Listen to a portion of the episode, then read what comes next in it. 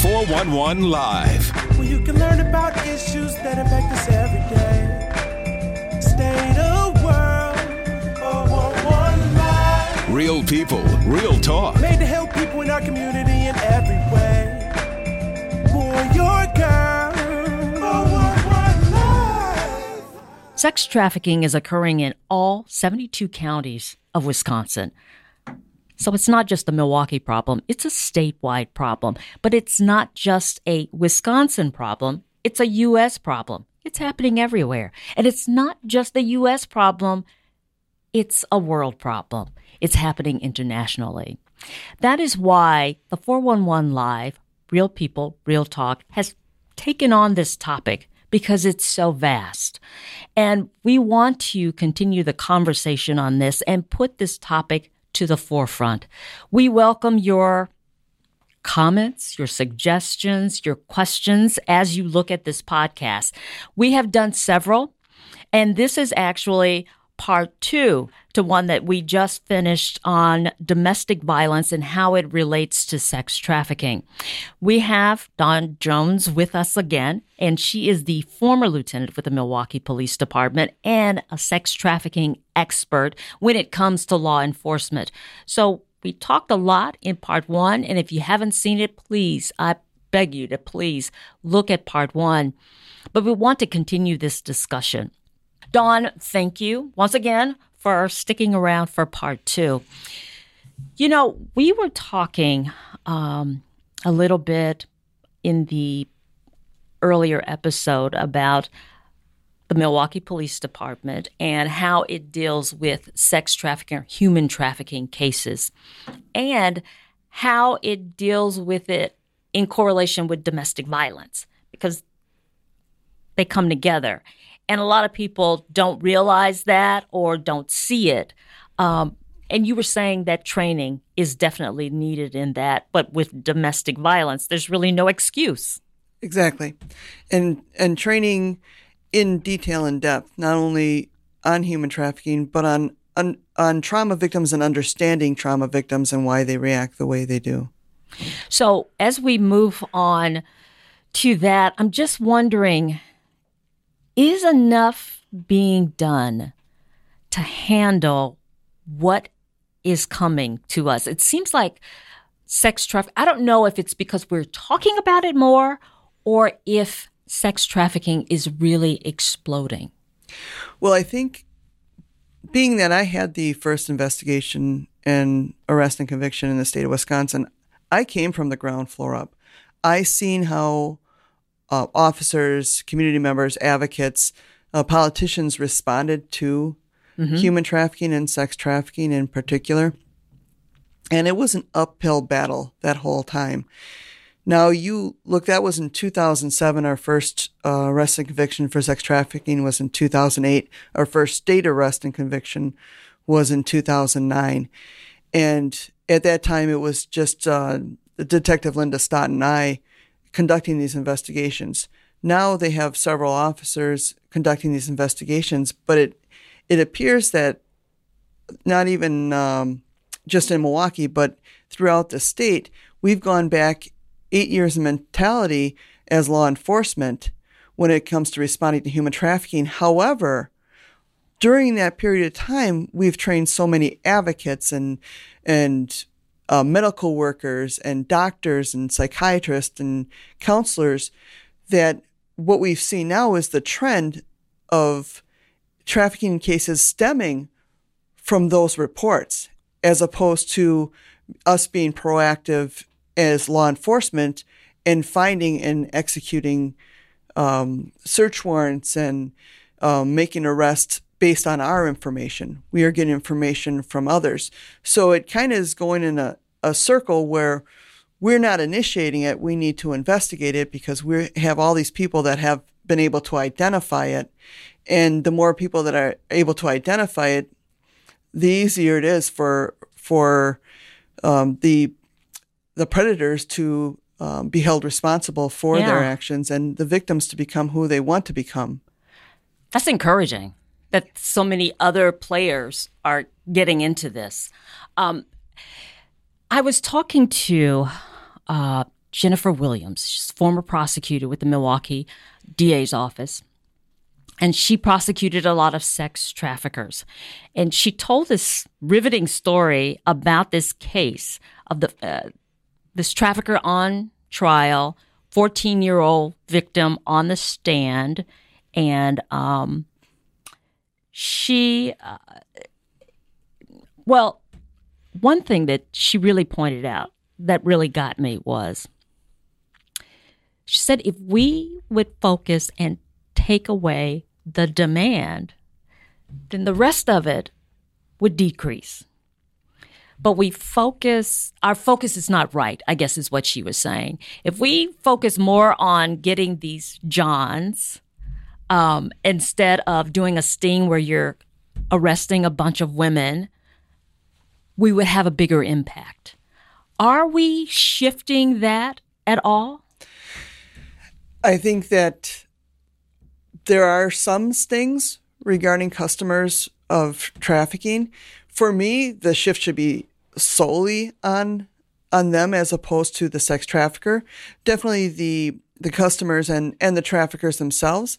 Um, but if we did not have that demand, we would not see the victims that we see. Right. And the problem with focusing on uh, somebody that is um, engaged in sex work, whether it be forcefully or on their own, is very seldom are they allowed to stay on their own if they're making money in an area that is controlled by a sex trafficker.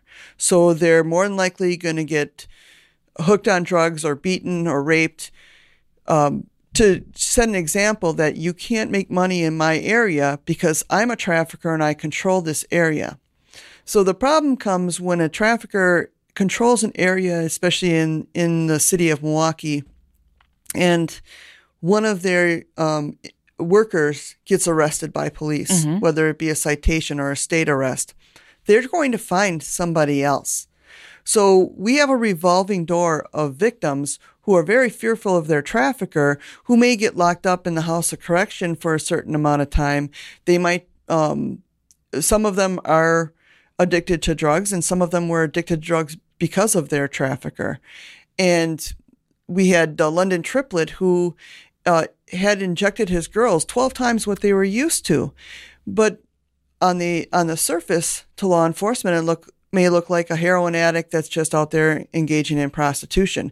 And that's not what it was. It was control through the addiction.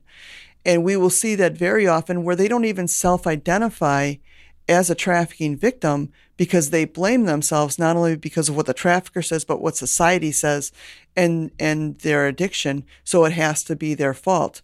So if law enforcement goes to uh, interview them regarding trafficking and they're not knowledgeable in the different types of controls and other evidence to look for to see if this individual is being trafficked, they won't identify.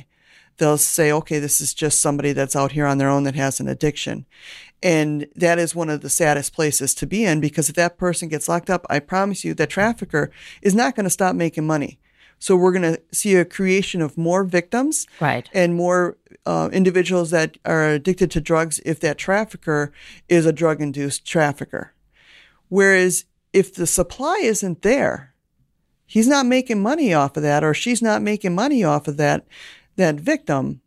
And and how is it that the penalties for a customer are so much less than the person trying to survive? It just blows my mind Mine because too. yeah, Mine too. you know, they want not only to have sex with um, people that that can't afford to to live or survive, but they want to have sex with our children. Our children in in in uh, the city of Milwaukee, in the county of Milwaukee, in the state of Wisconsin, in the United States of America, and we still blame the victim of sex trafficking. Yeah. Yeah. Penalties for the Johns. A few couple of couple hundred dollars. Yeah, very seldom will you see. Uh, it can you can get a citation, but a, a lot of times they can go to John School and get it expunged. I've seen state arrests that have been pled down to disorderly conduct, Well, it's great they can say they have a disorderly conduct on their record, but you have a, a sex trafficking victim that has prostitution.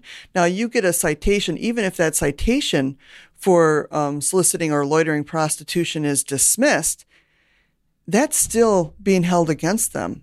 They can't get housing. They can't get into certain programs. They can't even get certain jobs. And if they do get jobs, a lot of times their employers will think that they're going to get more than just uh, the work of the mm-hmm. job out of them because we've placed a stigma on the term prostitute and prostitution.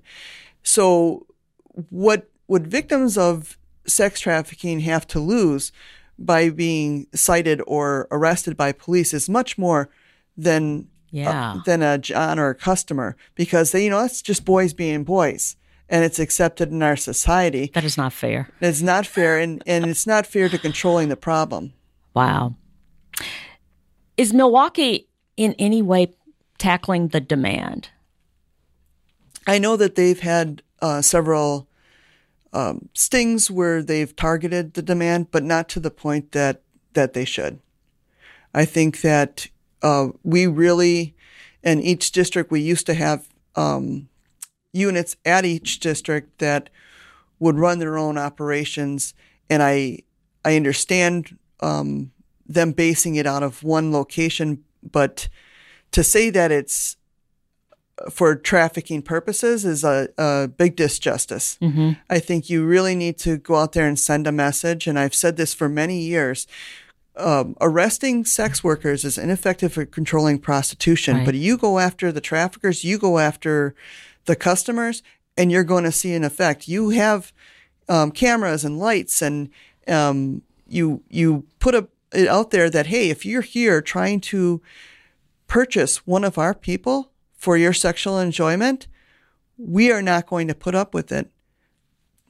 Let them go somewhere else, and let's start educating our young children and our young boys and our young girls on uh, respecting our bodies and other people's bodies. And this is not okay. Let's let this be a new man thing instead of a, a good old boys thing where boys will be boys. Boys shouldn't be boys. Boys should be men, and right. we should teach them how to do that. Wow. Yeah. You talk about boys, girls, teaching them. Some of your sex trafficker, are they minors? the sex traffickers themselves. Mm-hmm. So yes, some of them are are minors, and and um, I had one sex trafficker that told me that he was uh, trafficking since he was 15 years of age. Wow. We've had cases where uh, the um, because it's very generational here in Milwaukee, meaning that our fathers teach their sons, teach their nephews, their uncles, and it's all intertwined. And I recall one case where we arrested the son prior mm-hmm. to arresting the father. He was not a, a, child at the time, he was an adult. But in interviewing him, he really had no idea what he did wrong. His dad was the trafficker, his mom was um, the bottom, meaning the, the one in control of the individuals that the trafficker is is uh, having engaged in prostitution. And from early on, he was taught this as normal. Wow. He thought that we were wrong for indicting him, even though what he did was just outrageous. And he sexually assaulted somebody, brought him, um, coerced them into coming from a different state, and uh, ruined that person's life. They'll never be the same. But he really never believed he did anything wrong. Wow. Because that's how he was raised. And I think that is a detriment to our society. One thing about Milwaukee is our community has such heart and they truly are filled with amazing people who are very powerful people uh, once they realize it. Mm-hmm. And we can change Milwaukee to a place that our children can grow up to become whoever they want to become and teach them to follow the right roads to get to that location.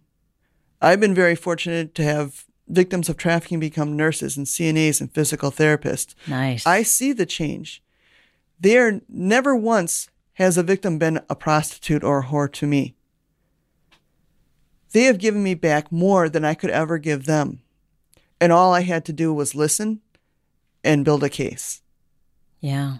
It's not a lot to ask to help somebody become who they are meant to be in life.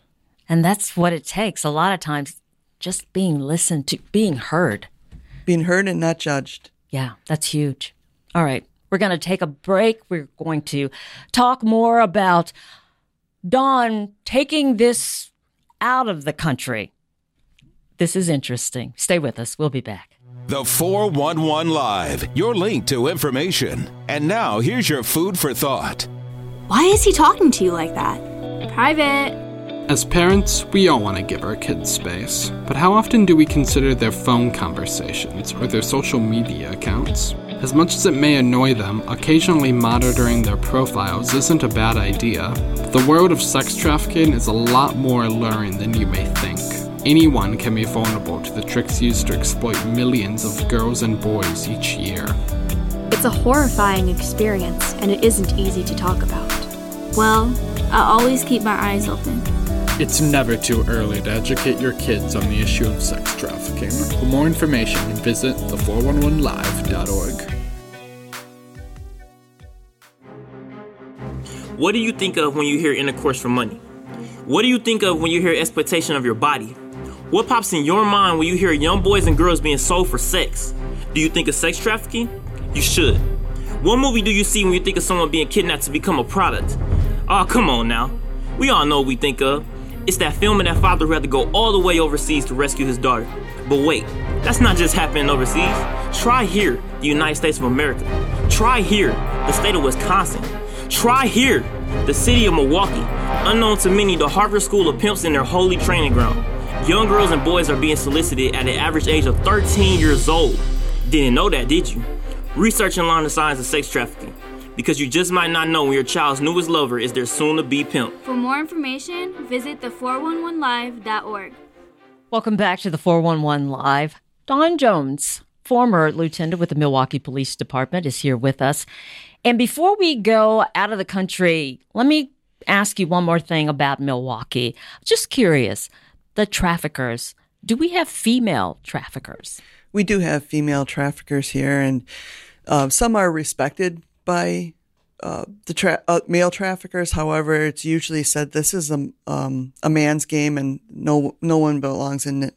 Which is why they have the emblem "money over bitches," meaning that money is more important than a female or Wow. an individual that they're they're having trafficked. And um, and what we will see is with many of the the female traffickers, they are even more violent to the victims than the male traffickers, trying, I'm guessing, to prove themselves in in that community, in that environment, to show that they are just as good as a, a male trafficker. Wow. Okay. So, how did you um, end up going to Malaysia and Mexico and In Guam, and, and Guam? Yeah. yeah. So I I um, am very very blessed and very fortunate in in what I do, and um, I went to Mexico and Malaysia twice to conduct presentations. Uh, both the audiences were officers, prosecutors, NGOs, and judges. And that was through uh, Karine Moreno-Taxman. She's a U.S. attorney in the Eastern District. She's an amazing prosecutor, amazing person. And uh, just like me, she wants to save the world. And we're both crazy enough to uh, do the work everywhere. And, and we put a lot of work into our presentations and into helping everybody Yeah. see and understand what's going on. Uh, with Guam, I had worked with a, a prior victim service uh, person for FBI in Milwaukee, and she's now stationed in Guam. And when she can conduct the presentation, she uh, gave them my name. So they've brought me out there twice to conduct presentations. And it's interesting to see the different levels of trafficking in the in different countries. What does it look like? Is it different? So in, in Mexico, they were m- very far behind in time in understanding trafficking, and they had a lot of hurdles to overcome.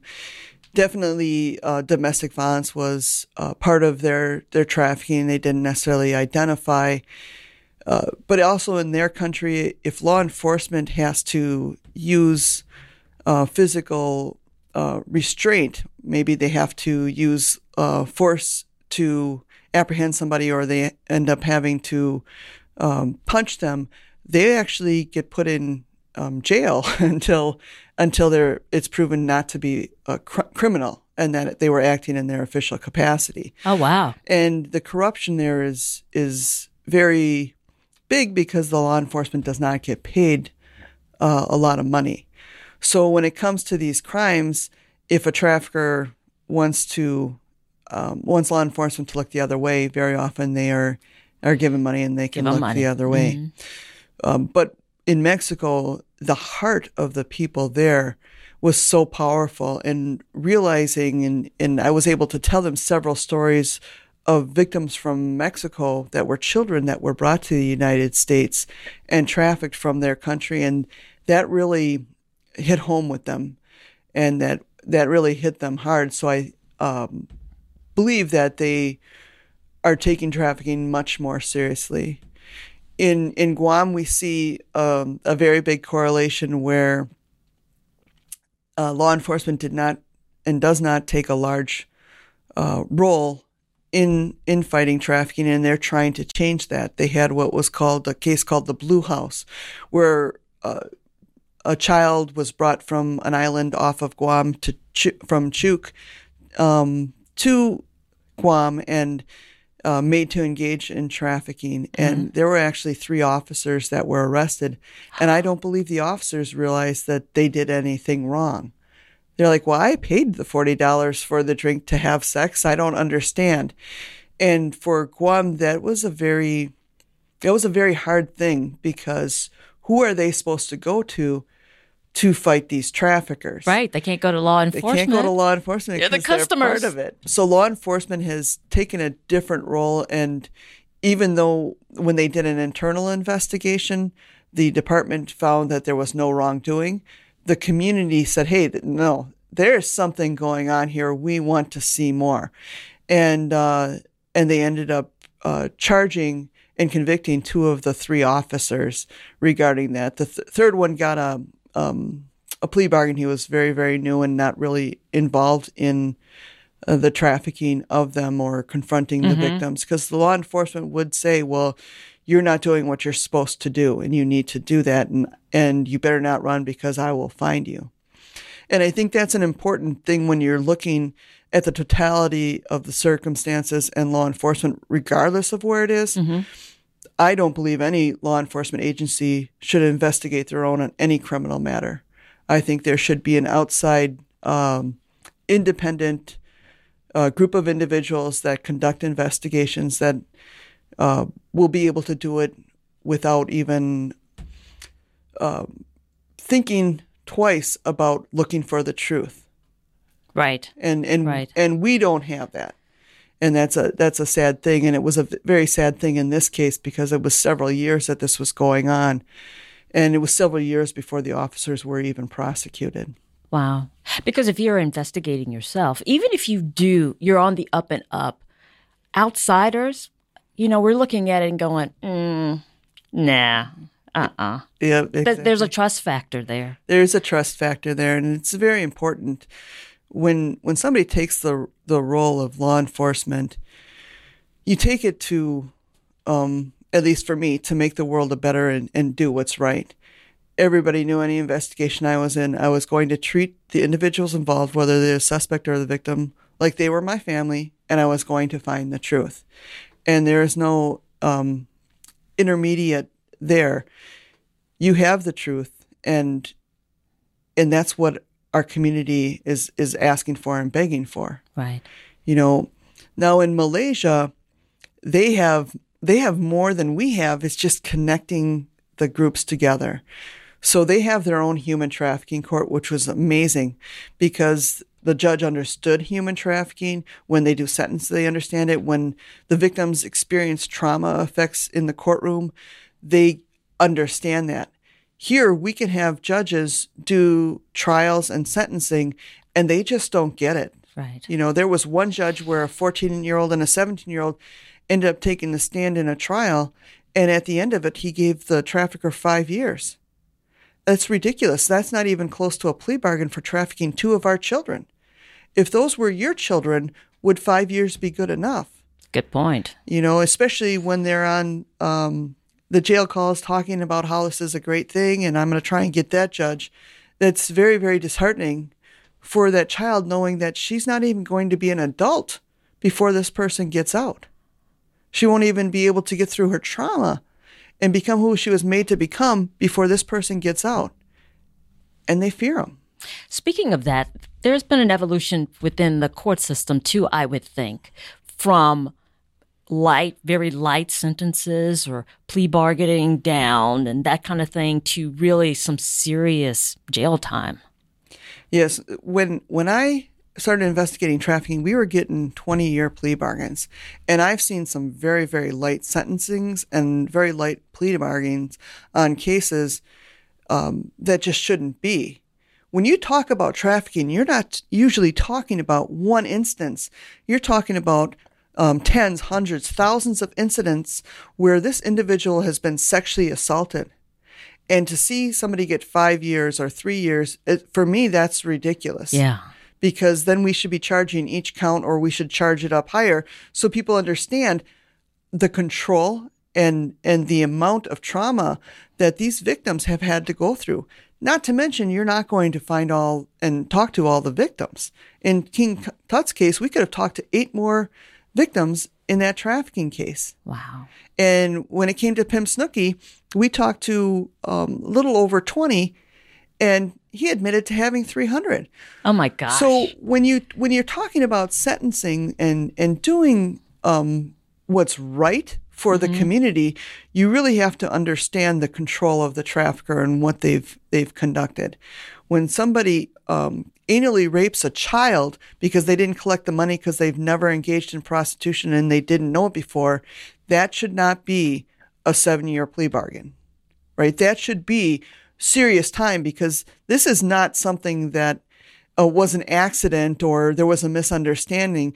You cause extreme trauma to this child with the intent to cause that extreme trauma to this child and would do it again and did actually do it over and over again after that incident. Wow. Because when you, uh, when I would cover, at, as a reporter, would cover um, sexual assault cases, there would be one one victim, but there would be like seven incidents. So when you're talking about sex trafficking, a, a victim, they may have serviced what five people in one day for who knows how many days, how many years. So if you took each count for each incident, that would go on forever. Exactly. And then you're talking about giving them like five years for something like that. It makes no sense. It makes no sense. And I'll tell you when when we started trafficking, our traffickers were leaving the state because they knew that we were hitting them hard. Good. They said it was hot in Milwaukee. I don't I don't hear that that much anymore. Mm. And that's very disheartening. Especially since most of my cases involve children. Yeah. And the thought that somebody can manipulate a child into giving up their their livelihood and any dreams that they could have had and not get much of anything is very disheartening. And we're basically normalizing it in society. And at some point we got to say no, not here. We are better than this. Right, right. And then those children, you think about their future, their lives, how that's, well, I won't say it's destroyed because they can move past it, but man, it's going to take a while. That trauma, all those things, all those hurdles that they have to work through because of what they've gone through. Absolutely, absolutely. Trauma is is very very difficult. Why that's why it's so important that people of authority understand trauma and treat the trauma victims well. And unfortunately, when it comes to certain people, they don't understand that a trauma victim might start swearing at you or be angry at you.